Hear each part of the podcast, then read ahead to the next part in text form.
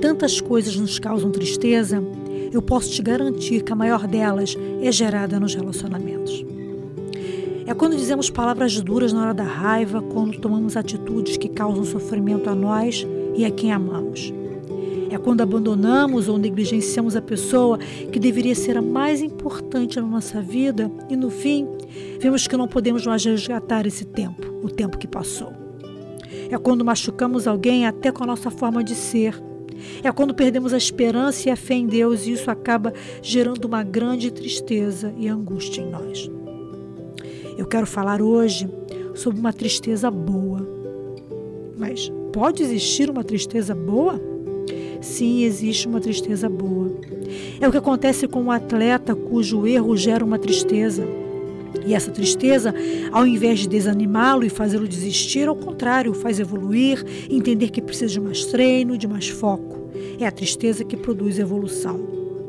Ou alguém que se tristece vendo o sofrimento e a necessidade de outra pessoa e decide fazer algo para ajudar, decide ter compaixão.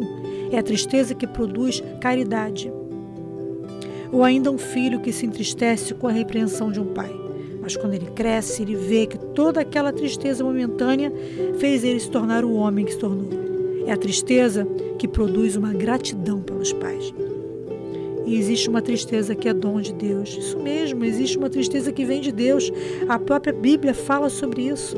É aquela que leva o homem ao arrependimento. Em 2 Coríntios 2,7, Paulo está comentando uma carta que ele próprio havia escrito à igreja de Corinto e ele diz que por um momento ele ficou triste porque o conteúdo da carta havia entristecido os irmãos daquela igreja. Mas logo depois, no versículo 9, ele diz que se alegra.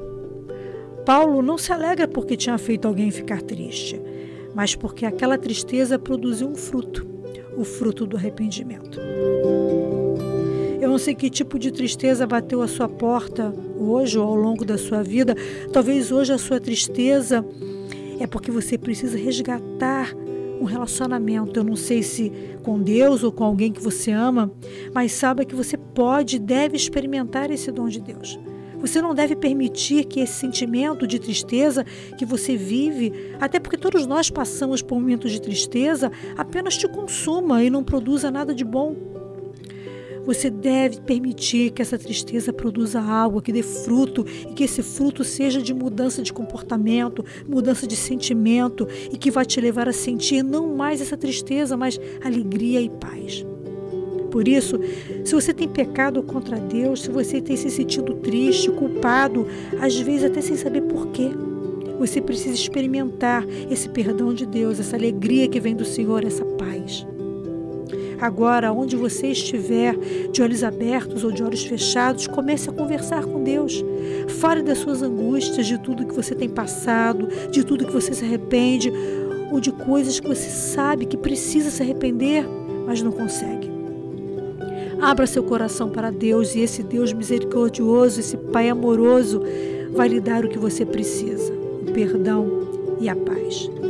E se hoje você tem um relacionamento que precisa ser resgatado, mesmo que você tenha todas as razões do mundo, eu te desafio a experimentar esse dom de Deus. Seja aquele que, mesmo com razão, volta e pede perdão, mesmo sendo você o ofendido. Talvez essa seja a tarefa mais difícil que você tenha que fazer na vida, mas o prêmio que você irá receber vai valer tudo o que você teve que abrir mão o seu orgulho e a sua reputação. Não perca mais seu tempo remoendo as dores da tristeza. Quanto tempo mais nós temos nesse mundo? Quanto tempo mais essa pessoa que você ama pode estar aqui próximo a você?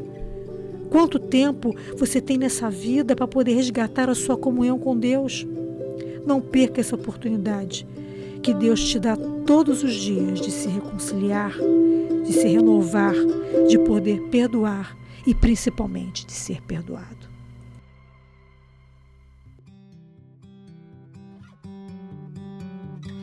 A Artos é o podcast que traz alimento para sua alma. Quer ouvir mais?